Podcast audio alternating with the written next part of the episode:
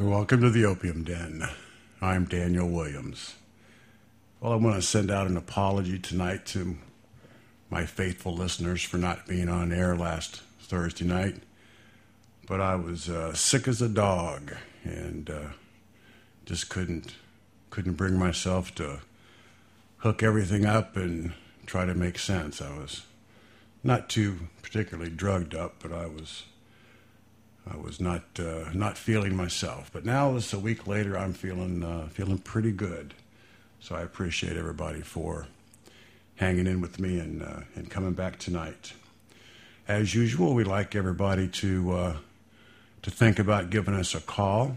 Our number here is 727 493 2205. And tonight we'll be talking about um, a couple of things. We'll be talking about the Marijuana Policy Project sex scandal.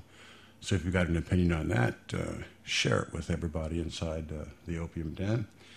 And we'll also be talking about the recent passage into law in New Jersey, uh, signed by outgoing Governor Corzine, making New Jersey the 14th state in 14 years to have a medical marijuana laws on their books. So we'll be talking about those those two things.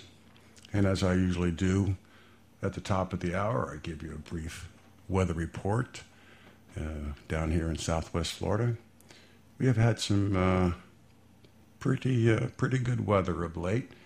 You know, we had a spate of, of really cold weather for us. I know it sounds like sour grapes to all of you up north that are freezing your balls off, but it was uh, it was cold for us for us down here in Southwest Florida. But that passed as it normally does every year, and now we're into the the million dollar weather, the weather that all of you snowbirds pay so heavily to enjoy during the winter.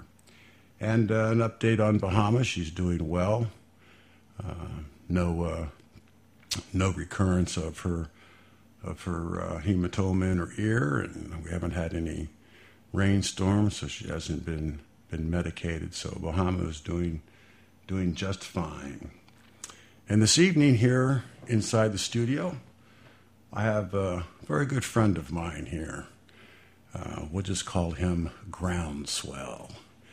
But uh, Groundswell has been been my uh, almost exclusive tripping buddy for the past two decades. And uh, whenever either one of us have the good fortune to run across some LSD, uh, we buy it and then we get together and trip the light fantastic. So Groundswell was down this week, and uh, we had some some blotter acid, uh, four hits, uh, four hits of blotter, and uh, we decided that we would take uh, two hits each, mainly because most of the blotter acid we've seen in the past 10 or 15 years has been uh, pretty low potency per, uh, per hit. So, uh, Groundswell and I, uh, we've been we've been doing LSD, like I said, together for a couple of decades, and uh, individually we've been doing it for uh, over 40 years. So we've got a little bit of experience in uh, in that area. I'm going to ask Groundswell to uh, pipe in and uh, what do you think of that uh, that ad acid uh, Groundswell? You can you, you even have to get up, brother. I think the microphone will pick you up over there in the corner. But uh, what do you think about that LSD we took on Tuesday? Well, it was very weak, but it did have a little tinge of what the experience would have been. Uh, it gave us time to exercise, ride bicycles, and do different things that we haven't done in a while. Throw a baseball around, uh, get our senses sharpened a little bit, and uh, wish it would have been stronger, but at least it was something. Yep, uh, something is uh, is pretty charitable. I think we both agreed that it was D minus acid as far as uh, as potency and uh, trip was concerned. But like Groundswell said, we did get a a little buzz out of the deal. Nothing major, just a little uh, little heightened awareness made throwing the baseball around a little more fun and we took a bike ride, about a 10 mile bike ride around the community where I live. So it wasn't a total loss, but what has happened to the LSD out there, kiddies? Back in our time, and I hate to say back in the day, but back in the early days of of LSD, it was it was virtually impossible to to buy LSD of such low potency. It was all 300 milligram or microgram, 300 microgram or more, and uh, one tab, one one piece of blotter, one piece of window pane. Uh, really, really gave you an excellent hallucinogenic experience. So, if any of you listeners out there have had recent experience with LSD and find that the potency per tab or per per hit uh, is kind of low, give us a call. We're love to talk to you. 727 493 2205. So, after that uh, small digression, let's get back into uh, our topics of the evening. And uh, we're going to start off with the, uh, the sex scandal over at the Marijuana Policy Project. I don't know if, uh, if many of you have, have been following this or not, but it's had a few, uh, a few mentions in the mainstream media. And oddly, there has been very little, if any, mention on the drug policy reform blogs about uh, about the scandal that has erupted inside of our ranks. I think that silence is rather strange, and we're going to to talk about that this evening as well. But for those of you who are not completely aware of what's going on, we'll kind of recap it for you here. Rob Kampia. uh, he's co-founder and the executive director, uh, director of the Marijuana Policy Project um, who got his start, by the way, uh, working for NORML. And uh, as I've been reading through all the uh, the comments on some of the uh, the story blogs regarding the scandal, apparently Rob Kampia and I had heard this, but it seems to be more than anecdotal and somewhat confirmed by various accounts that when Rob left NORML, uh, he photocopied all of the internal uh, records as far as uh, members and things of the like to help him uh, get a start over at the Marijuana Policy Project. But anyway, the story is that um, this past August, uh, MPP had a little get together after hours at a uh, Washington, D.C. watering hole. And after the the little get together, Rob uh, Kampia took one of his subordinates, uh, one of the young women that worked for the Marijuana Policy Project, uh, took her home after the, uh, the little drink fest. And by all accounts, uh, they, their sex they had was consensual. So uh, no one has accused Rob Kampia of an illegal act but uh, certainly his, his judgment uh, has been impaired or was impaired. But the uh, kind of the backstory on this is that um, this is not an isolated incident. Uh, maybe the consensual sex aspect uh, is is slightly isolated, um, but apparently Rob has uh, has been has used language that inappropriate and uh, was hitting on a lot of the, uh, the f- young uh, female staff at uh, the marijuana marijuana marijuana policy project. Apparently, this has been a long-standing uh, awkwardness over at uh, MPP, and it culminated, like I said, back in August when. Ron had consensual. Rob had consensual sex with a with a subordinate, and apparently the um, the, the department heads uh, at the Marijuana Policy Project uh, unanimously recommended to the board that uh, due to this incident, uh, Rob should, uh, should step aside. And when nothing uh, came of that, a number of employees felt that it was necessary to bring this scandal to light.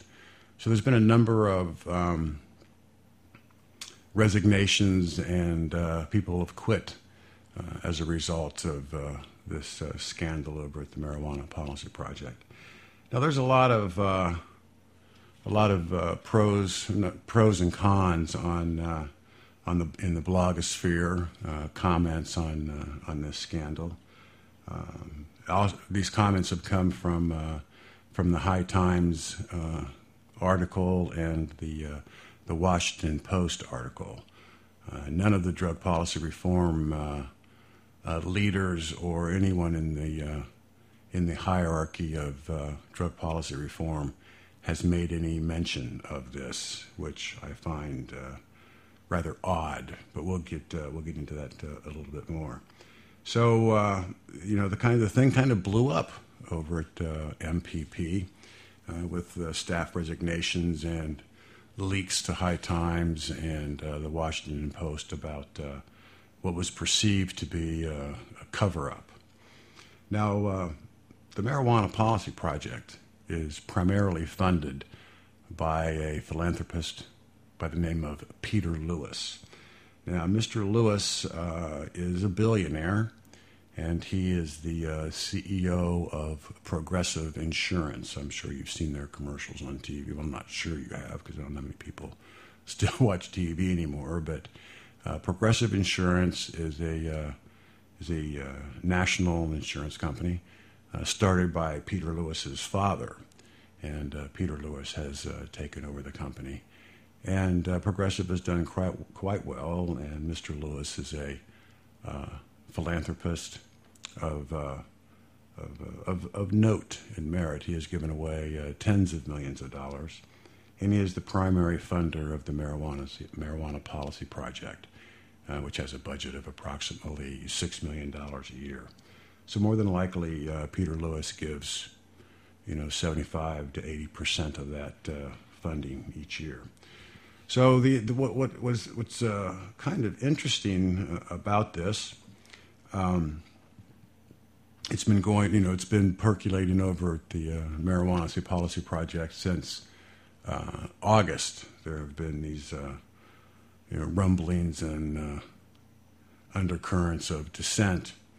So it's been uh, it's been an issue there for uh, for some time. It's only been an issue in the in the public arena for about a week to ten days at first the information was kind of sketchy and it was all on background and anonymous postings and the like but finally we have had a uh, official statements from Peter Lewis speaking for the uh, the board of the uh, of MPP and a statement by uh, Mr. Rob Kampia himself now what, uh, what what I, what I find fascinating about these statements and we'll get to, e- to each one, but we'll start off with the, the statement that uh, Rob Kampia made. Now, Rob uh, is quoted as as saying that uh, you know he regrets he regrets any uh, any actions that uh, that have led to uh, to this to this scandal and is embarrassed that it has overshadowed what he considers the good work of the marijuana policy project. But what's what struck me as as completely tone deaf and naive. In Rob's in Rob's statement, he said that, uh, and I quote that this was only the uh, the second time that he had had sex with a subordinate. So, you know, there's a, there's a relief. He's only uh, he's only uh, had sex with uh, two marijuana policy project employees. But uh, the, the most outrageous, the most incredulous part of his statement was that Rob uh, blamed his behavior on the fact that he believed he was, and this is another direct quote, hypersexualized.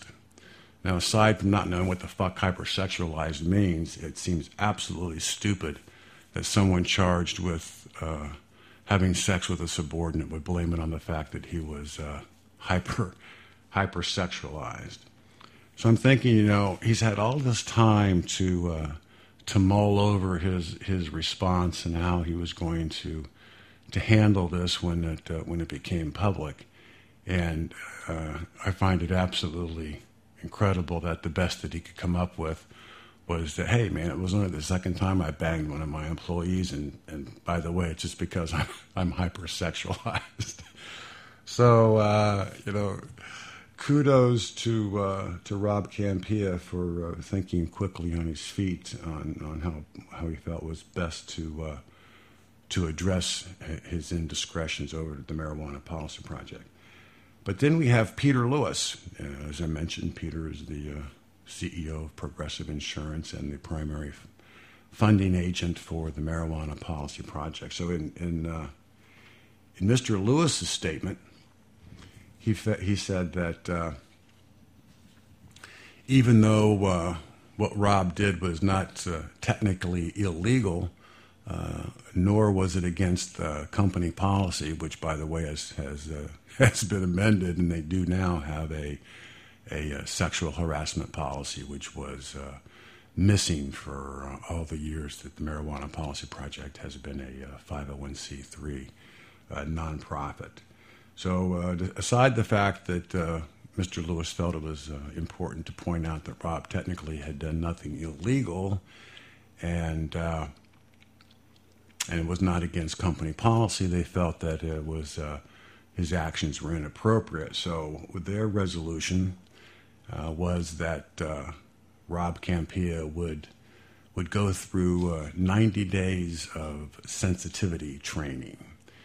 And at the end of those 90 days, if Rob had uh, could demonstrate uh, a change in his behavior, which I mean, I don't know what you know how you prove that kind of shit. How how do you prove that you're that you're more sensitive to women and that you're uh, you're no longer uh, hyper sexualized? I mean, do, do, they cut one of his balls off or? What, what you know? What do they do? That you know, like a like a dog, a male dog, they they neuter him. I mean, how are they going to uh, verify that he's no longer hyper sexualized, or that he all of a sudden has found religion and realizes that you just can't uh, you can't act that way around uh, female subordinates or even females in general, but uh, specifically to this case, uh, female subordinates. So there you have uh, the two statements by Peter Lewis, the found, the primary financier of the Marijuana Policy Project, and Rob Kampia, the co-founder and current, well, not so current, executive director of MPP, uh, explaining to to the public how they have um, decided to to handle this uh, particular internal issue. Now we've had uh, marijuana policy project has had approximately uh, uh, eight, seven or eight staffers resign, either directly or indirectly related to this to this little scandal. So um, I don't know what to make of it. Uh, you know, we weren't there. We don't have uh, all the facts per se, but it appears that all the facts, all the pertinent facts, have been uh, detailed by uh, Peter Lewis and by uh, Rob Kampia. So I guess it's one of those deals where uh, it's not so much he said, she said. It's what she said is what he did, and uh, what he did, he has admitted. So um, what we have today, actually yesterday uh, Jacob uh, Sullum over at uh, Reason. good magazine, by the way, very good magazine. Um, he wrote a he wrote a piece on the on the blog, and uh, he is re- he was reporting on this incident, and he says that uh, Rob has uh, stepped down temporarily and possibly indefinitely in the wake of this sex scandal involving inappropriate uh, sexual remarks and uh, conduct. So, uh, High Times uh, broke the story, and uh, they had an online article by uh, David Bienenstock and Richard Cusick that you know quoted several of the staffers and and got the story out into the public. Um, now there was a, there's one fellow in, involved in this story by the name of Bruce Mirken.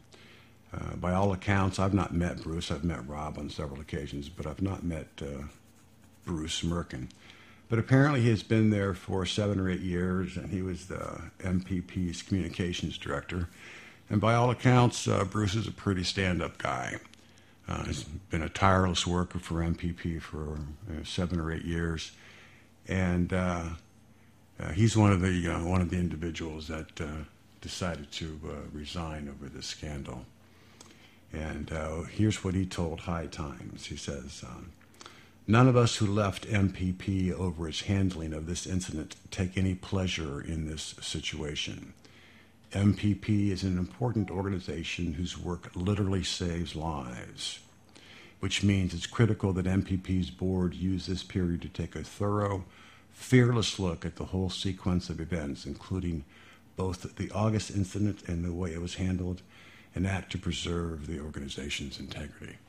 Well, I'm not so sure um, the organization's integrity is going to be preserved, and I have a, I have uh, I have friends who don't believe that the Marijuana Policy Project has much integrity to begin with. Although, uh, whenever you see anything on on TV about medical marijuana or the the laws in certain in, the states that are trying to put, put medical marijuana on the books, generally it has been Rob Kampia who's gotten uh, most of the uh, the TV FaceTime. So uh, I don't know what you what some of your thoughts are on uh, on how best to uh, to move forward here. I got a quick wait a minute. Can't well, I couldn't hear groundswell very well when he's not near the mic. Okay, this is a an email comment. So uh, thank you out there. Well, if, if, groundswell makes any more comments tonight, we'll get him uh, we'll get him closer to the mic. Um, but thank you for that uh, little bit of information. Um, and maybe Groundswell doesn't want to be heard heard that much tonight. But anyway, uh, we'll we'll get him closer to uh, to the desk over here. But uh, give us a call and tell us what you think about it. If you got an opinion about this uh, sex scandal at MPP, the number is 727 493 2205. Or if, you're, uh, if you have a Skype account, you can call us uh, computer to computer uh, my Skype ID is the New Libertarian. So, okay, that's the that's the sex scandal over there, and you know, sex, drugs, and rock and roll, and and, and all of that. But you would think that an organization, especially one dealing with uh, a fairly sensitive issue, would uh, would try to maintain a certain uh, amount of decorum uh, inside their uh, inside their company. And I think it's, uh, you know, most people have heard the expression, you don't shit where you eat. And that basically means uh, you shouldn't have uh, sex, whether consensual or, well, consensual sex. If it's not consensual, it's rape. But you shouldn't have sex with, uh, with your subordinate employees. It's just, uh, it's a stupid thing to do. And uh, I don't really think there's, there's much excuse for Rob Kampia's behavior over at MPP. Apparently, he has uh, a long-standing reputation of being somewhat of a inappropriate uh, man when it comes to uh, the young female staffers and interns at the Marijuana Policy Project. It is my belief that um, whether MPP does good work or is really known outside of a small circle of people, uh, that Rob Kampia should no longer uh, serve in any official capacity at the Marijuana Policy Project. Uh, his belief is that if he leaves, uh, Peter Lewis will leave and, uh, and take his money with him. And there's always the possibility of that, but if the, the Marijuana Policy Project uh, is worthy of all of the praise they received over the past few years, then uh, the organization will exist and carry on uh, without Rob Kampia or the money uh, that Peter Lewis brings to the organization. But that remains to be seen. But what I find uh, most most odd about the whole situation, and again, you know, outside of the sex, outside of the stupidity, outside of, of everything that is just wrong about this about this scandal, uh, the biggest uh, uh, the biggest thing I'm uh, I'm uh, concerned with is that no one inside of drug policy reform has made uh, any mention of this uh, of this sex scandal. It's like everybody is just whistling past the graveyard and and not uh, and and not acknowledging uh, this problem that we have. Now, I don't want to make it uh, on par with, with other types of scandals, but you have to look at uh, uh, the Catholic Church and the, and the priests, the pedophile priests. Uh, they kind of swept that under the rug for decades until it uh, until it blew up, and it looks as though uh, the the official leaders of the drug policy reform movement have yet to make any any statement or any comment regarding this. Uh, I don't know if they're actually circling the wagons around uh, Rob Kampia, but they are certainly uh, uh very, very quiet, quiet on the issue. Where is, uh, where is Ethan Nadelmann or Allen St. Pierre? Where are they? Uh, Jack Cole, the, the founder of Leap, where, where are these guys on this issue? Why have they not made, made any statements uh, regarding this because certainly, uh, certainly it is not uh, it is not good news for, for drug policy reform. We certainly don't like to give our our opponents, the prohibitionists, we certainly don't like to give them any any additional ammunition to uh, to uh, to fire back at us, and I can't see as how this is going to uh, to play very well uh, inside drug policy reform. And I certainly expect uh, Calvina Fay, who is the spokeswoman for the Partnership for a Drug Free America, I can just uh, see that uh, the headlines on some of their uh, email alerts to their to their uh, faithful followers. So I'm pissed that that Ethan Nadelmann, Allen St. Pierre, and even uh, even even my friend Pete Guither, who run who writes the what I think is the best drug policy blog on the on the internet, uh, Drug War Rant, uh, Drug Warrant or Drug War Rant uh, is uh, how you find it. Uh, dot com. Pete has has stated in, on the blog that he's going to he's uncomfortable with this, and that he's going to let the dust settle a little more before he writes uh, he writes his uh, his story on this. And if you go over to uh, Stop the Drug War, uh, another really bright, sharp group, uh, they have uh, they are conspicuously silent as well when, when it comes to this issue. So. Um, why is that? why do you why do you think our our drug policy reform leaders have yet to to comment uh, on this sex scandal. Now you know they all know about it, obviously, and uh, you just have to wonder what they're what they're saying behind closed doors, because they're certainly not saying it out on the front steps. They're taking uh, absolutely no proactive uh, measures to uh, to blunt the uh, the effects. But I I have, a friend who I've been communicating back and forth with the past couple of days, a frequent guest uh, here on the uh, inside the opium den, Brian Bennett. And uh, Brian is of the opinion that the Marijuana Policy Project and most of the uh, incrementalists out there uh, aren't really all that important in the in the larger picture. They may have uh, you know some some core fans and those in the choir that that we're always preaching to, but Brian doesn't doesn't believe that uh, organizations like the Marijuana Policy Project really uh, really do that much good out there. And I've read some of the comments on uh, some of the blogs regarding this story, the Washington, you know, the Washington Post and High Times, um, that uh, that uh, believe that the Marijuana Policy Project ha- has actually been uh, been a detriment to the drug policy reform movement, specifically in the way that they write write the write the legislation, the laws for some of these states and what they propose on on how best to uh, implement uh, medical marijuana.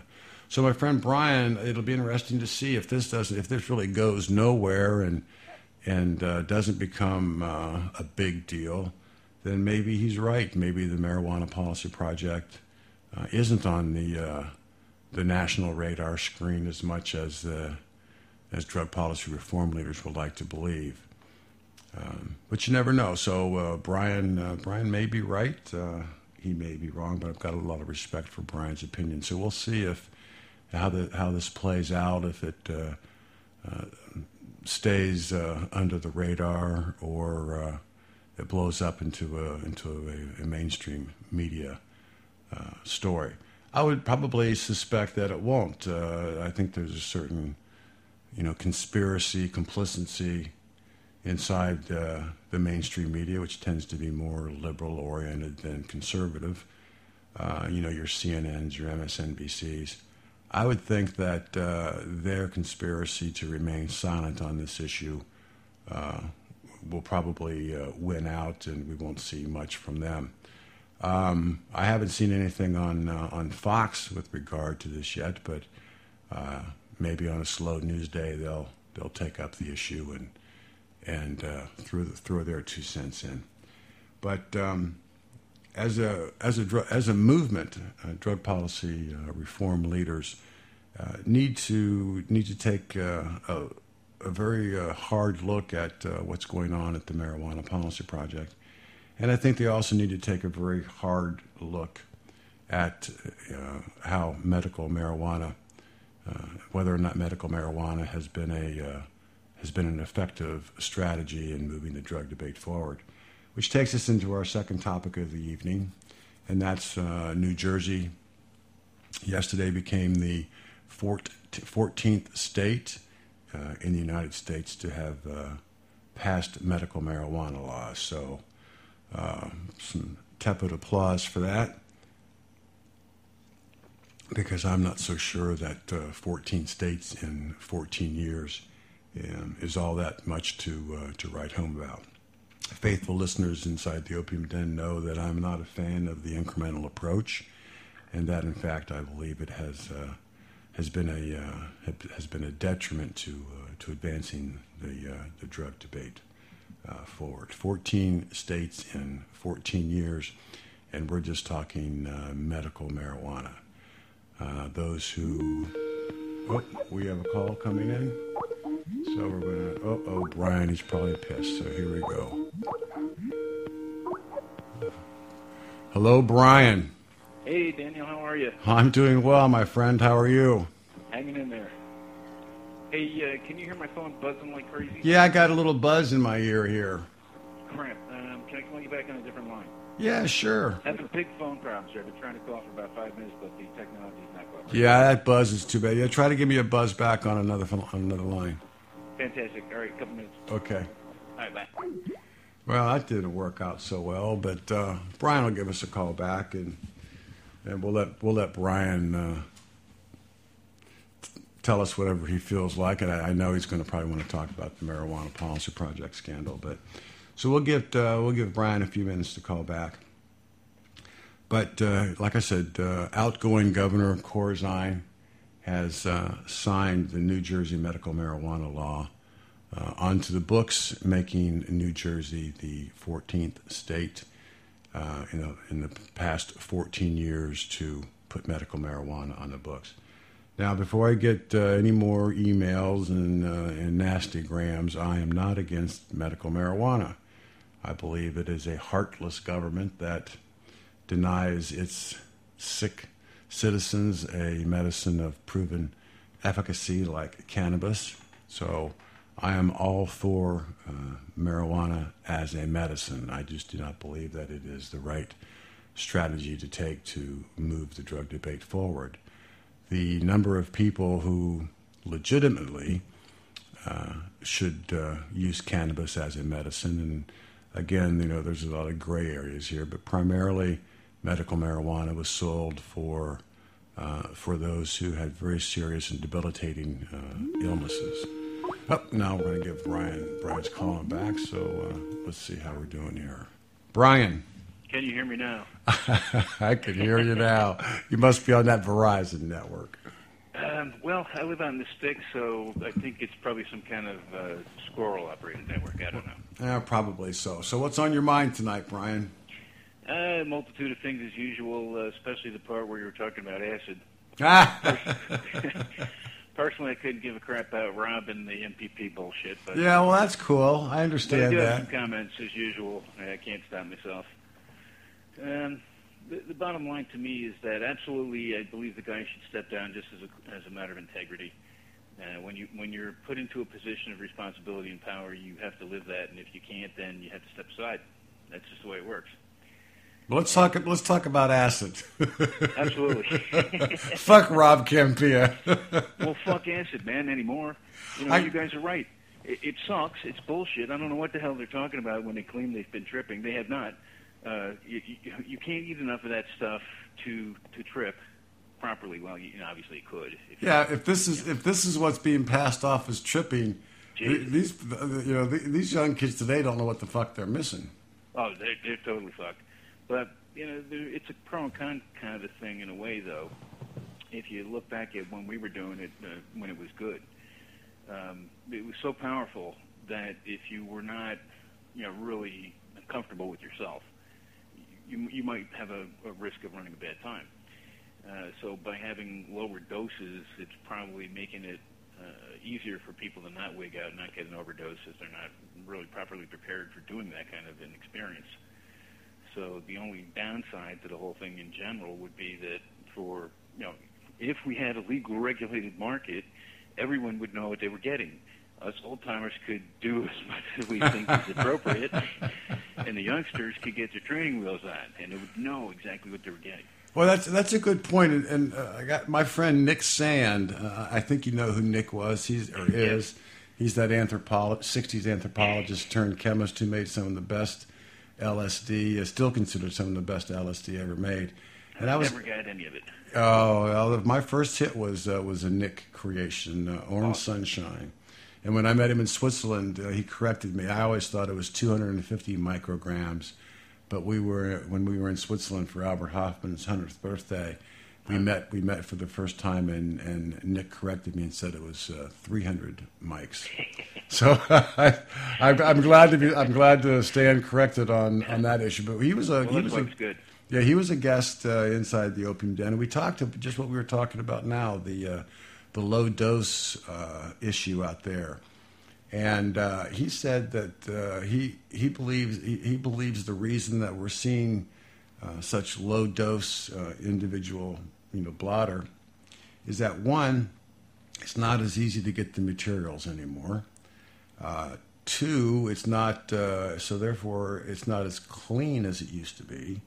And since they're able to make less of it, they're able to, you know, maybe put uh, anywhere from 35 to 55 micrograms per tab and uh, extend their supply. Because we, we paid uh, we paid 50 bucks uh, for these four hits, and we ended up eat two hits each, and just and got yeah got the got the mildest of of, of buzzes, and that's 25 bucks. You know. Yeah, and that's such a letdown. Not not you know obviously from the financial end it's bullshit, but it's such a letdown when you have that level of expectation and anticipation. It's like you know what to expect. Yeah, I would. I wouldn't mind spending a hundred bucks for a hit of of acid that was, you know, three hundred mics. I mean, I wouldn't like it, but I'd rather spend a hundred bucks and uh, And know what you're getting. and get out there than than you know twenty five or thirty bucks. immediately, so that after all this is done and it's legal and we can buy it, that nobody listened to you. It should not cost a hundred dollars. Yeah, right. but you know what? I mean, I would. I I, I wouldn't want to pay a hundred bucks in, in, a, in a regulated market. But I'm saying, you know, not that- a regulated market. Get hell out of here. Yeah, the point that I'm making it was just it's it's crazy. I mean, I, I don't the cost doesn't matter. It's the it's the experience that you get. Yeah, knowing that, hey, you know, you're really going to do it, and you know, you paid for that roller coaster ride. Goddamn, you, you you better get it. Yeah, really. When you when you think you're getting an e-ticket and it turns out to be bullshit, Yeah. then you know it's a it's it's it's, it's a Well, major disappointment. When people ask me, the advice I give them anymore is that they shouldn't bother wasting their time with any of the acid out there because you really don't know what the hell you're getting. And the best bet is to get mushrooms. You're exactly yeah. You're exactly right. When I when I'm uh, out talking on college campuses and the like, uh, I get more questions about hallucinogens than anything else. I mean, pot's pretty much a given. Everybody smokes pot, so nobody's Yeah. really curious about that. But uh, there's there's a high degree of curiosity about uh, hallucinogenics, and I tell them just what you what you basically what you just said. I said, you know, it'd be great to if you could find some some high high potency LSD, but the likelihood is pretty slim, and college kids don't have that much money, so they're not going to go out and spend fifty bucks, you know, to to trip. So I told them I said try uh, you know mushrooms. They're they're generally more readily available. They're certainly uh, cheaper, and uh, more often than not, they're they're more reliable than the than the acid you're going to be buying on the street. So you're exactly right. Uh, if you want to uh, you know, a much more satisfying uh, experience, mushrooms are going to provide that more often than not, more often than low potency LSD. So I would love, no, you know, no I- potency. no, yeah, no potency LSD. Well, you know, groundswell and I, we got, you know, we got a little bit of, you know, a little little zing, but at, at, I mean, it's charitable to say that we got a little bit more visual brightness out of the, out of things. No, no oh, hallucinations, wow, no, man. tr- yeah, exactly, man. you know, I could have stuck my dick in a light socket and got that kind of brightness. But uh, so I mean, we tried to put a positive spin on it, but at the end of the day, it was it was uh, it was a pretty depressing uh, Holy crap! depressing situation. Hey, one of the fun things in uh, last time I was over in Amsterdam, they changed they changed the laws over there. Yeah, you can't of, get mushrooms uh, anymore, Psilocybin yeah. mushrooms. They they have to sell them fresh now. You can know it's it's completely against the law. Oh, is it now? Oh, yeah, they, man. they've repealed Oh, the whole stupid. deal. Oh, Jesus, they're stupid. Yeah, well, Yeah, but they did it. You know, they did it for all the all the wrong reasons. You know, some Right, young chick right. from Poland or something jumped out of a window, and Americans go over there and eat them, and then they go to the bars and drink, and you know, give us all a black eye. But my Well, my this is where the sources, people. Oh, go ahead.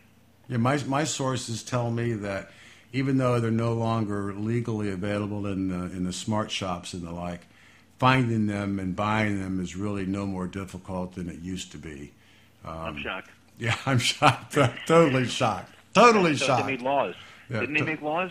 Yeah, exa- exactly. So, Holy shit! and also, an, L- an LSD is is uh, is pretty easy to, to get over there. My, my last trip, I I screwed up. I think I had an opportunity to get some, but I but I uh, I didn't pursue it as well as I should. But I'm going to be going back this spring or summer, and for all you DEA out there monitoring this bullshit, Yeah, exactly. I'm going to bring back some LSD from Amsterdam. If I if I can, I will. And uh, you It's know, going to be in his anus. You're right. It's going to be up my ass. Exactly. So, you know, have at it out there, you little screedy fuckers. Well, but it, but uh, yeah, go ahead, Brian. the fun thing last time I was in Amsterdam, they were still legal, and you know we were doing the usual stuff of just having fun, touring around, going to museums, uh, high obviously everywhere we're going, we're just having fun, and uh, walked by one of the smart shops, and it's like, oh yeah, this is great. So I went peeling in there, and the cool thing was that the uh, uh, the, the clerk was very well informed, as, as they all are over there, and they had a in, instruction sheet basically saying, hey, th- this is what this is about. These are the kinds of things you can expect. These are the kinds of uh, things that are uncomfortable that you may or may not experience, and if you do, don't panic. Here's how much you take. This is how high it will get you. That was perfect. I mean, in the glass case, you had the whole nine yards. Yeah, and and like, oh wow, holy shit, somebody's actually telling me how to do this correctly. You know, you can't even get that at alcohol in America. No, drink responsibly.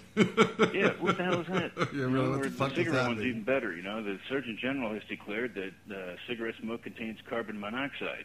oh shit! You know, wow. Yeah, the- how does that help? The last time I was in Amsterdam, they were they were still uh, legally available. So you walk into the smart shops, and you know they're all nicely lit, like a fucking CVS. Yeah. And they got a big glass case, and under the glass case there were like six or seven varieties of mushrooms.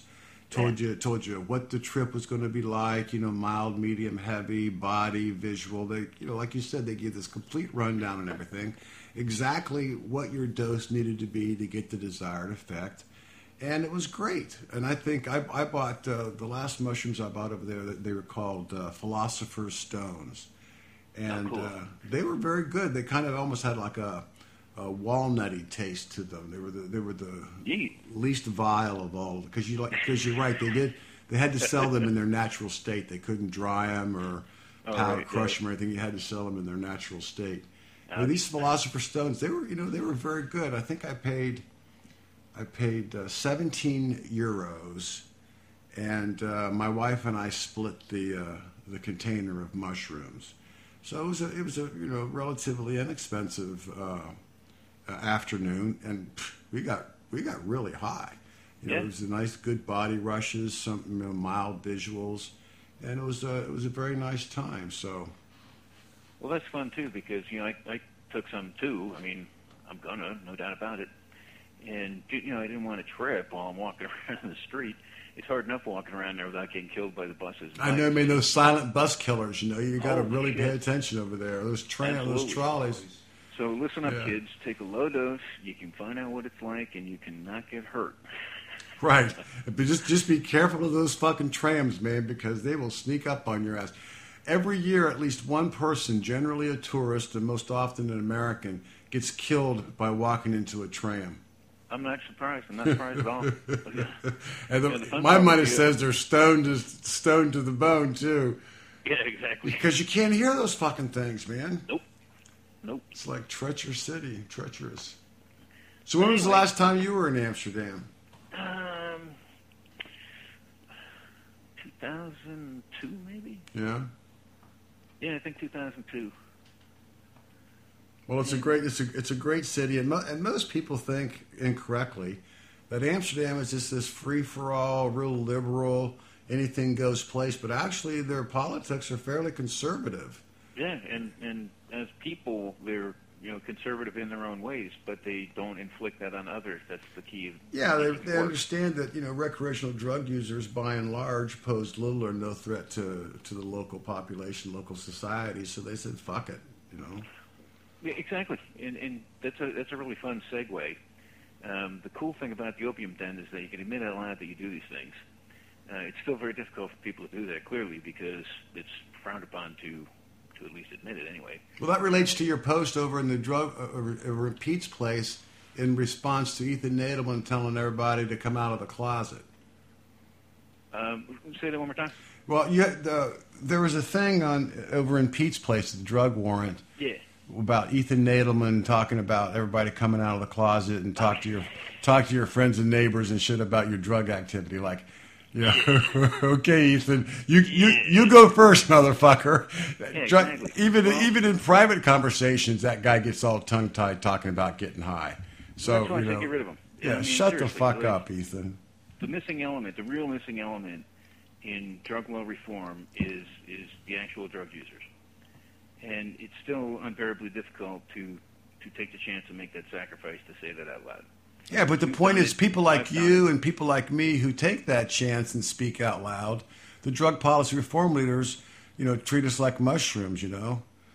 Well, they yeah they they they're not living up to what they're saying. No. And NORML's just as bad. I mean, they get the same problem. It's like, okay, you come out and you say, hey, here I am.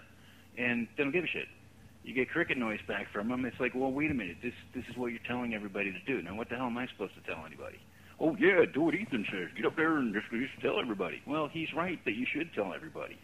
But the problem is, we're not getting enough, enough people to do it until organizations like the DPA and NORML actually stand behind the people who do it. Yeah, And get off this medical marijuana shit, man. Talk about the whole Yeah, McGill. yeah. Talk about the joys of getting high. Talk about how much fun it is to do LSD in a proper setting and and, Yeah, and, things and like that. Why can't we have a voice at the table, and especially we're needed, and the ones out of us, the ones who do it, uh, you know, clearly, well, we have a voice, even if we have to make our own. Uh, the word's getting out, and it's important to keep that momentum going, and the, and the, the quote unquote leaders of drug law reform have to capitalize on that, because if they don't, they're basically reveal themselves as irrelevant, and bye bye, who cares? Get out of here. Yeah, for years they've wanted our money, but not our our our. Know, they didn't want us in the room, you know, because oh my Yeah. God, we're drug users. But Yeah, they've always they've always the money, wanted our Sonny. We'll money. take care of everything. Yeah, give us your money and shut the fuck up. Yeah, so that's why I said shut the fuck up and started doing what I'm doing. Yeah, and now and now they're calling on us all to come out of the closet. I mean, Yeah. what the? It's, Well, it's, it's that's crazy. the fun thing about your show. Now, you get out there and admit it. You're not seeming to suffer too many of the consequences of having done all these illegal drugs. Um, you know, you do sound mentally retarded at times, but you let slide. well, that's because I haven't done enough LSD. Well, it's under cold medicine, man. That stuff will kill you. that's right. Uh, but to be able to say it out loud and to have actual people who are who are not afraid to say it, who, who don't have any damages, who are people who contribute to our society, that's the key to success. That's the only piece that's, that's left that's not out there. Now, in the marijuana arena, I, I'll do a plug real quickly, if I might, for two organizations. Please. One, uh, Lester Grinspoon. Everybody should know who Lester Grinspoon Yeah. is. If you don't Google it, Google is your friend. He has a uh, two a pair of sites that he does that are essays from people who want to make a contribution describing their experience with marijuana. In in some cases as a medicine, and in other cases just because it's really fun. And that's one vector for people to announce this about themselves. And, and a lot of people that will use their actual name. And there's a lot of safety in doing it, believe it or not, because when when people Google their names, you should always Google your own name. And most people don't have anything to fear if they Google their own name. There's not going to be a direct path to them as a as a doper. Uh, so it's it's really kind of safe to come out in some of these venues. Lester Grinspoon's site, I believe, is one. If you do, uh, one of them's called Marijuana RX, I think. I can't remember what the other is, but if you just go Google Lester Grinspoon, uh, and if you'll find all the Lester stuff. Just go, just go that way. Yeah, he's a good The other guy. one is Mikki Norris runs an organization called uh, Cannabis Consumers Org, uh, and that's their website, cannabisconsumers.org. That's a place where people are willingly coming out of the closet. They're supplying pictures of themselves. A lot of them are supplying their full names, information about themselves that makes them readily identifiable. Uh, it's a similar scenario there that, eh, for the most part, for most people, it's fairly innocuous and they can remain somewhat anonymous and come out at the same time. So the key is, if you've got these pools of these people who are doing this, why is why is NORML and, and MPP not going to these organizations and these people and saying, hey, you really you said something here. You're, you're talking from your heart. This is this is what it means to you. You're a normal person. You contribute. Help us. Come out here and, and make some statements for us or something. You know, call attention to the people that are doing it. Uh, and and there are the pools right there. So any listeners out there, get you know that take that vector, take as many vectors as you can to, to say it out loud, and, and point to examples of other people. And, and you know you'd be surprised. This is kind of in a lot of ways. Uh, Ethan Nadelmann said something that was really ironic uh, in terms of describing where we are with uh, drug law reform policy. He said basically we're like the gays were in the '60s or some shit. Uh, great, that's when they were being blacklisted. That's fun.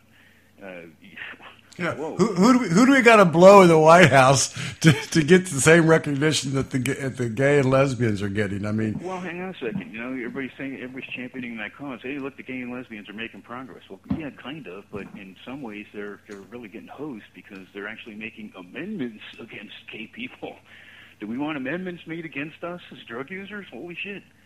Uh, let's not hold the gays up as, as the shining example of, of where we are in terms of success. We are much farther along in terms of success than the gays are right now. You know, there are not people screaming to make amendments to their state constitutions to ban the marijuana plant or, you know, well, If the death eff- penalty effectively, effectively they have. But you know, speaking in that venue, you know who Eric Sterling is, right? yeah. Yeah. Well, he's he's got a new video out. Oh, cool. Well, yeah. Okay. Well, right there, you told me that you kind of think Eric Sterling's okay. I think Well, he, he does some good things. Yeah. Okay. Well, I, I kind of think he's a pompous ass, but we have a history. Everybody is. But yeah, I know. But we have a history together. But Oh, okay. uh, he's got a video out. Apparently, it was. Uh, it's got uh, foreign subtitles on it. Uh, he's speaking in English, but he's doing another uh, giant mea culpa for his uh, for his culpability back in the seventies and eighties. No, for Christ's sake. in helping write all these draconian drug laws. Okay, less apologizing, more activity. Yeah, and, and plus, you know, the, the, the thing is, he, he, he's a double dipper. You know, he, he's making money on both sides of the issue. For years, he, he made money writing all these laws, and then he got, you know, had some epiphany or whatever. Maybe he fucked a hippie chick or something. Who the hell knows? but he, but he had this epiphany, change of heart, and now now he goes around and uh, you know gets gives speeches, gets money, talking about uh, you know how how sorry he is for all that shit. Well, you know, fuck him. Let's wa- you know. Well, let, he's not doing anything other. I mean, I don't think that many people know who the fuck Eric Sterling is outside of our little incestuous uh, clique of drug policy reform leaders. Nobody knows who Eric Sterling is. So how, this guy's running around making money basically by apologizing for being an asshole. That might be uh, the way to do things. Hmm, let's see. Let's see. Well, I'm really sorry, man. I only fucked two chicks that worked for me. yeah, Well, really. Yeah, when, when Rob Kampia said, "Well, man, it's, it's only the sec- it's only the second chick I banged since I've been here. Give me a break." I'm thinking, you simple, stupid motherfucker. Here's what I'm thinking: hypersexuality, huh? Yeah, What does this mean? You know, like I get several Really? a day, and I have to do something with them. really. You know, Well, here's the thought: if he's going to go to sex rehab, if you go to drug rehab, it means you can't do drugs anymore. right. Okay, Rob, if you go to sex rehab, you can't have sex anymore. And that's what I said earlier. Do they neuter him or just take one nut? What do they? What do they? What, how do they I don't cure think they that were nuts shit? there to start with, but they chopped off the rest. I don't know. Who knows? I mean, how do you de-hyper your sexualization? I mean, what, what's what's involved in that? Do they put you, you know, put kind of electrodes on you, and every time you see a picture of a hot young chick, you're, you know, they the, the electrodes go off up your ass? I mean, how do they how do they change that hypersexualization? What what what treatments do they have for that? Estrogen. Estrogen, yeah, he'll, yeah, yeah. He's not a very good-looking guy as it is. If you look him out of the, he'll come out of this sensitivity training a little prettier and and you know with nicer tits. we have it on weed. He can, he can, he can admit hit on himself. He can hit on himself. Yeah. Does he admit that he smokes? Does he smoke pot? Yeah. Uh, you know, there's there's there's conflicting statements on that. Some people say yeah, some people say no. I've never There should be no doubt. The I've never gotten smoke pot. that he smokes pot. He sh- no, he should do it, and he should say it out loud. You want some credibility in the movement? You want to be a leader? You say it out loud. Yeah, Let's none of them do. None of them do. Like I said, I know, they- and they've got a hard time admitting it in private conversations. That's I was trying to, leaders. yeah, I was trying to talk to Ethan Nadelmann about the joys of getting high, and he was looking around like you know, looking for a microphone or a hidden camera or waiting for Allen Funt to jump out behind the bushes. I mean, he was just he was stricken. Well, again, this is why I suggest these are not leaders. These are managers of, of uh, philanthropic uh, tax write-offs. They're they're not leaders. You know, they have no capability for actually uh, creating uh, a coherent framework in which to accomplish this task. If they were capable of that, they would have done it a long time ago. Uh, maybe around the you know 2002 or three time frame when I started haranguing them for not doing it. You know, let's let's go. What the fuck is wrong with you people? You know, if you want to be leader, now is the time to step up to the microphone. Well, here, here in, in, in that vein, you know Gary Johnson, right? You know, Yeah. okay, Yeah. former governor of New Mexico, two-term Right. Republican, and he's always been he's always been an advocate of repealing drug prohibition. Mm-hmm. But now the fucker's got a new gig, and uh, he's positioning himself, and this is stated in his website. He's positioning himself to run for the Republican uh, presidential nomination in 2012. Right. That's what he's. But his but his he's modified his his drug policy stance. Whereas he used to be uh, all for the repealing of drug prohibition, now he just thinks we should legalize marijuana and and fuck all the other drugs, keep them illegal, and keep building prisons and keep the drug war going. Yeah, well, he's succumbing to the political pressures. Exactly. It's wrong to do so. Exactly. So, hang on, no, some of us have to call his attention to this. You know, the, the, the thinking in the political classes is that you can't say any of that shit right now because America's not ready for it. Yeah, that's Well, bullshit. here's, here's the angle you take on it. You have all the ammo you need to defend your position. And as the leader, that's your job. Your job is to go out there and say, look, this is what we're doing, and I'm basing this decision on this information. This is why we're doing this. Now, the, the key... i- Oh, crap, I lost my train of thought. That's okay, man. Quit smoking so much dope out in the woods, Brian. um, you know, but what he what he really needs to be able to do is to to challenge this whole notion of kowtowing to the political winds. The whole idea is that what's wrong with our government is that you, they just go with whatever the hell the political favorite thing of the month is, instead of coming to logical, coherent decisions. You know, and this is where Obama's failing everybody. He promised he would get out there and use science. Well, he's not. No. Okay, well, the, the key to win He's a is fucking to get out loser. there and use science and do it and show people what the hell that buys you. We need we need an intellectual revolution in this country, and it has to be led by coming to terms with idiot decisions that were made by stupid people a long time ago. And, and that's the key. We're not responsible for making these decisions, but we're all responsible for allowing them to be continue, continuously inflicted against our, our people. Yeah, we have to live with the consequences. So he could get up and stand up and say, "Look, we have to destroy this drug war crap, and here are the reasons why. I understand your concerns. The, these are the data that we have that suggest that our concerns are, are misplaced, and these are the mitigations that we could do to further ensure that we can try to contain this. And it's not that hard. You know, all of the shit is there. They have been collecting the data for 40 goddamn years. Uh, and, and really, that was the drug uh, czar's job, is to collate that information and not use it against the American people and, and use it to make money, but to say, hey, wait, what, we looked at this, let's stop doing it. And we all know every commission that was ever hired to take a look at it and came back and said, let's stop doing this, got shut down. Yeah, Webb, Webb's deal, you know, Senator Webb, the There's Judiciary. Committee uh, voted unanimous, unanimously to approve his Senate Bill 714. Now, it's not approved by the full Senate, and this probably doesn't mean anything. Plus, his commission's been watered down to the point where they can hardly even mention the word drugs.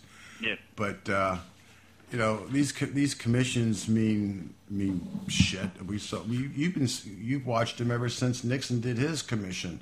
They recommend uh, decriminalizing or legalizing pot, lightening up on all the other shit, and they're Yep. they're routinely ignored. I Yeah. mean, It's like, okay, well, there's your chance. You want to play leader? That's what America needs right now is a leader. No, we don't. going to go out there and say, here's what's going on. You know, we have all this information. This is what we're going to do, and this is what we think will happen as a result of doing that. And not, uh, you know, the, the usual horseshit they're doing about making reaching across the aisle. Yes, we're reaching across the aisle and yanking each other. yeah, reach around. Yeah, it's pathetic. It's sickening. You know that the the American political machinery has has become so diminished. You know, maybe maybe it's not fair. Maybe it's always been that fucked up. Well, um, I, I mean, but there are moments. No, no, nobody, nobody's got the balls. Uh, nobody Yeah, in Congress has the balls to Yeah. to take. I mean, they, they if they only knew how much support they would get, it'd be like this guy Scott Brown winning up in, in Massachusetts. It'd be like, whoa, what the fuck's going on here? You know, everybody loves me. If they, if, Well, if I think it was because they hated the other one so much. well, Coakley, she was she was just such a. Oh, she was pathetic, man. I mean, the deal that remember the the Amirault case, the child molestation case back in Boston. Yeah. Yeah, she was she was at the end of that deal, and she was just an abomination against that family. I mean, Yeah. she was crude, rude, and even after the Supreme Court of Massachusetts said, "Let these fucking people out of jail. This is the biggest travesty of justice we've seen in our history in Massachusetts," she still fought to keep them in jail and succeeded for at least two or three years on the on the son uh, who who was who was convicted.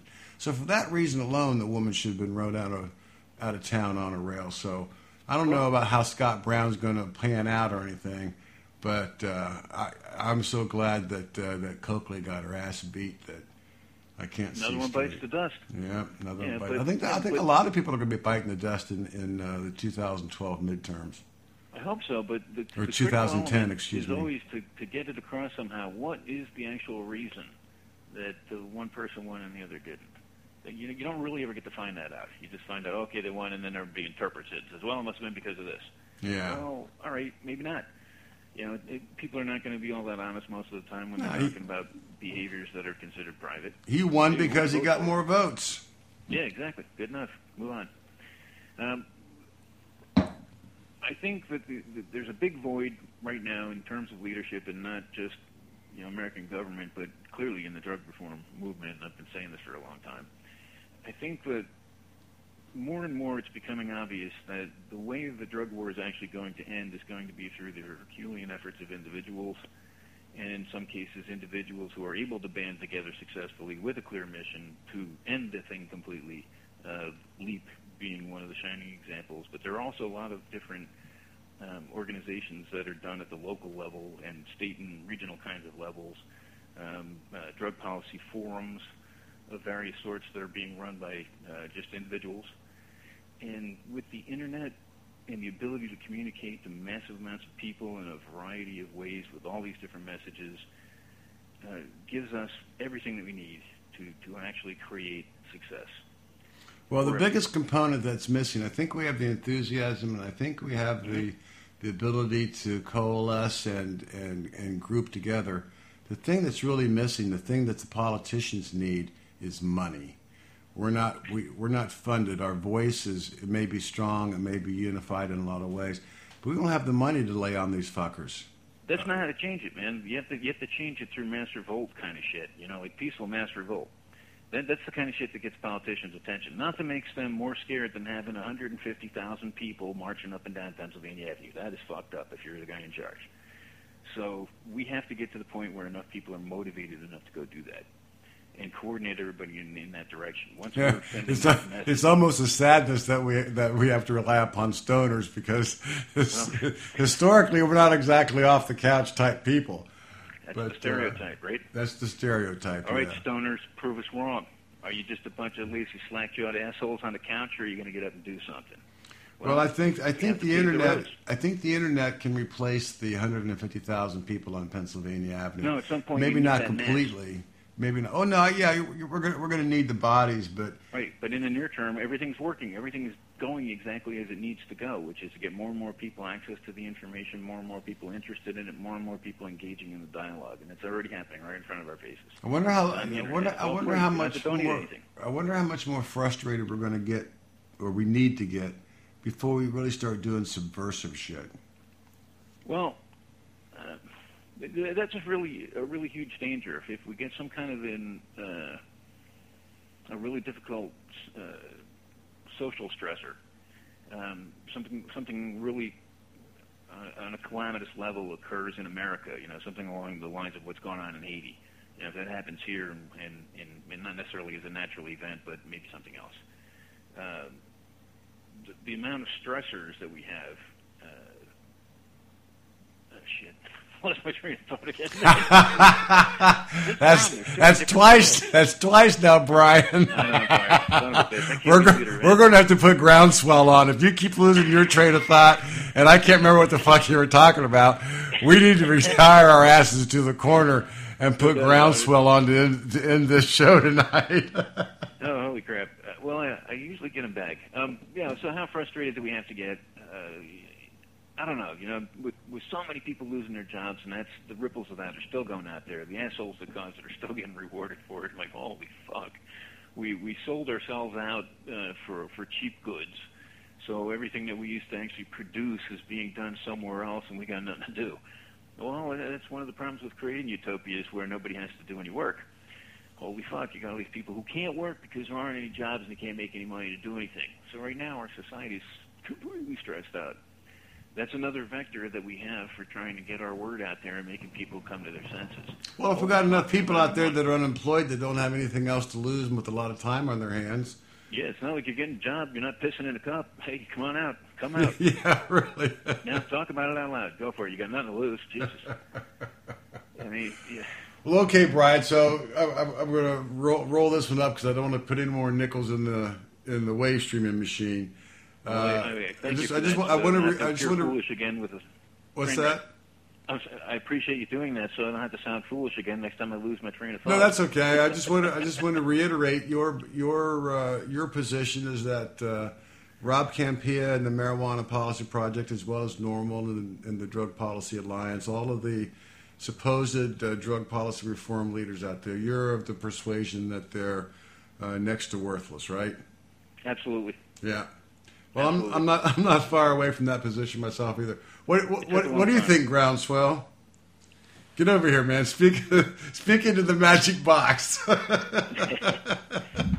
we'll give we'll give you almost the last word tonight, Groundswell. Well, I think the scandal that's unfolded is um, unfortunate because even if the organizations we're talking about are not really effective, we need all the help we can get. And any scandal like this is a distraction, which is going to make things even worse. But on the whole drug front, I look at it at a different level. I'm more concerned about the government telling me what I can and cannot ingest in my own body, in my own place uh, where I live. And so that's where I look at the uh, restrictive laws and, and the uh, prohibitions on drugs as being an error. Uh, I think it's really a loss of one of our freedoms of what we are allowed to do in the privacy of our homes. And who is to say you can't put this in your body or not? Assuming you have informed consent and you're not hurting anyone else, uh, I think you should be able to do it. So that's my take on kind of the regulatory. So, so groundswell, are, are you ready to get out and, and stand up and, and shout that I want my LSD, I want my THC? Well, that's a tough one. You're right. You have to draw the line, and you're either for it or not. When you come out of the closet and you're going to be in the public eye, you do take risks uh, for you know the people around you and so on. Uh, it depends on your stage in life, your state of mind, and um, how committed you are to the cause. Well, between the two of us, Groundswell, this year we're going to have 120 years between us. I think we're both heading towards 60, right? That's correct. I'll, I'll be 60 in June, and you'll be 60 in November. September. Yeah. Mm-hmm. September. So, how old are you, Brian? Well, you know, I was just getting into hearing you guys reminiscing the old folks' home. The old folks home. Apparently, you're not 60 years old. I'm 53 in March. Well, 53. Well, I mean, you're so we're all we're at the point now where you know we can just walk outside and say, you know, fuck you, arrest me if you don't like what I'm saying. But we we'll, we'll get Well, we'll get groundswell out right. there screaming for his LSD one of these days soon. Well, it, it, uh, Groundswell made a really awesome point that I agree 100% with in terms of you own yourself. That's right. He- mind, that- his point was- to operate this machinery. His point was very salient. We own our bodies, so shut the fuck up. So we don't really have to go down this the road of hey, I want my LSD. We get on the road of hey, I want my body. Yeah, I want my And body as back. part of yeah. getting my body, I am willing to stand up for your right to do LSD or jump out of airplanes without parachutes or whatever the fuck else amuses you to the extent you do not cause direct harm to an unwilling other. Amen. Period. That's it. I mean, that's my main motivation in all of this shit. I, I served a, a very long time in both active duty military and, and government uh, service roles, and I take it seriously, man. I swore I would defend all of us. You know, I, I'm not a, a fan of certain drugs. I've tried every one I could ever get my hands on. Uh, certain drugs I really like. Other drugs I couldn't care less for. But I Yeah. would defend to the death everyone's right to make their own determinations about what they think they should do. To You know, we should we should start a we should start a, a group, Veterans Against the Drug War. Yeah, why not? Well, you know, so many fucking groups, man. That's one of the other things that drives me crazy. And it's Yeah. yeah. another show. You're like, holy fuck, how many different groups? Jesus Christ, man. You're like, God damn it, you don't need all these groups. No, you're right. Message. Get the message out there. Look, Yeah. stop doing this. It's fucked up. It's fucked up economically. It's fucked up from the point of view of what it means to be an American and our Constitution. It's fucked up from the entire human rights realm. It's fucked up from the international realm. Uh, it's completely fucked up, and it's obviously completely fucked up. So when something's completely fucked up, you don't have to try and clean it a little bit at a time with a Brillo pad. You blow the fucker up. I agree. I agree. And that's why we got to keep doing. It. We got to keep hammering that message home. We got to keep telling people to stop wasting your fucking money, sending it to those idiots in charge of the organizations, Yeah. and just do stuff yourself. And when all when all else fails, do do 250 micrograms of LSD. Well, you might want to try 300 sometime. well, 300. I get at this at this point, I'd say give me 400. I mean, what the what the fuck? I don't think Well, I ever took more intentionally. I don't think I ever intentionally took more than about 500 micrograms. I, you know that remember that four way window pane? Oh yeah. Yeah. Oh, oh, yeah. I, Oh, I, man. I took one of those, and it was it was supposed to be a heavily loaded deal. But I, I met a guy in Switzerland that, that by accident took seven thousand mics. Oh my God. Yeah, he was. but he, he he didn't have to wear a name tag or anything. But he, he said he would never do. He miscalculated. He thought he was doing because he had liquid LSD. He was from the old Brotherhood of the Eternal Love days out in Laguna Beach.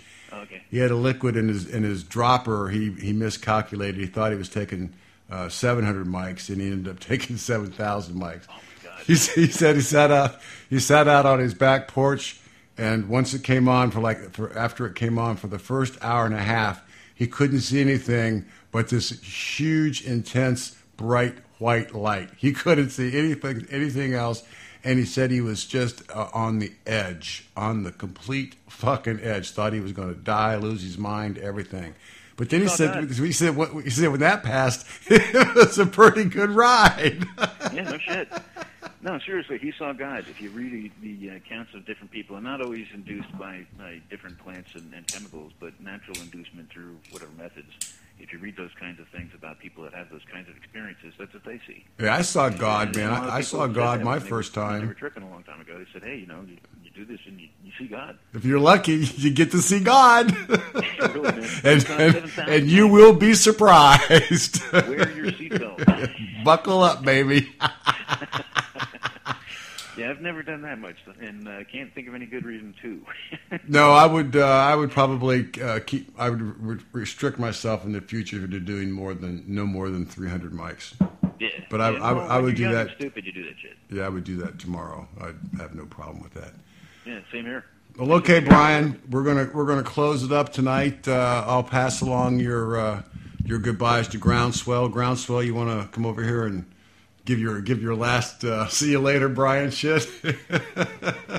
Well, the, o- the only other comment I would make on the LSD front, it, it is true that in the past couple of years, the content that seems to be in a dose is much, much less than what I remember back in the day. Um, and at this stage of the game, when you're only doing it once a year or maybe twice a year as a special occasion, you really want to have that 300 micrograms because you want that, that experience. It's you know, you know only in an anniversary type situation. So it's unfortunate that uh, that the high potency uh, isn't really out there, and uh, I just hope we come across something that would change that in the future. So, all of you Opium Den uh, listeners out there, all of my den head buddies, if you know uh, where where the where the where the good LSD is, you know somehow get me a message. Go to Facebook, send me an email, and uh, we we will work something out. So, Brian, I want to thank you for uh, for calling in tonight. It's always a pleasure having you on the show, and uh, uh, we'll do it Well, thank you, again. We'll do it again next time. All right. Uh, absolutely. I always have a blast. Groundswell, thanks for uh, chipping in. It was great to uh, have another voice out there, and I'm looking forward to getting together with you two guys when we can get legal LSD in such doses and having fun. And we'll just eat them up and trip the light. Fantastic. Totally. All righty. See you, Brian. All right, take care. Later on. Bye. Bye bye. Okay, there you have it. Uh, Brian Bennett, uh, frequent uh, contributor, and he's been a an hour long interview guest inside the Opium Den, and I want to thank him for for coming in tonight. And uh, I also want to thank my uh, my good buddy Groundswell for coming down this week and uh, uh, doing. Uh, doing an acid trip with me, even though uh, you know you all know it wasn't all that great, but it uh, it had its moments. So I want to thank uh, Groundswell for uh, for for coming inside the studio tonight. It's been fun. I'll see you next Thursday, and as we always do at the end of the show, we we uh, let you know what our motto is here inside the Opium Den, and that is: when good people obey bad law, Bad law never changes.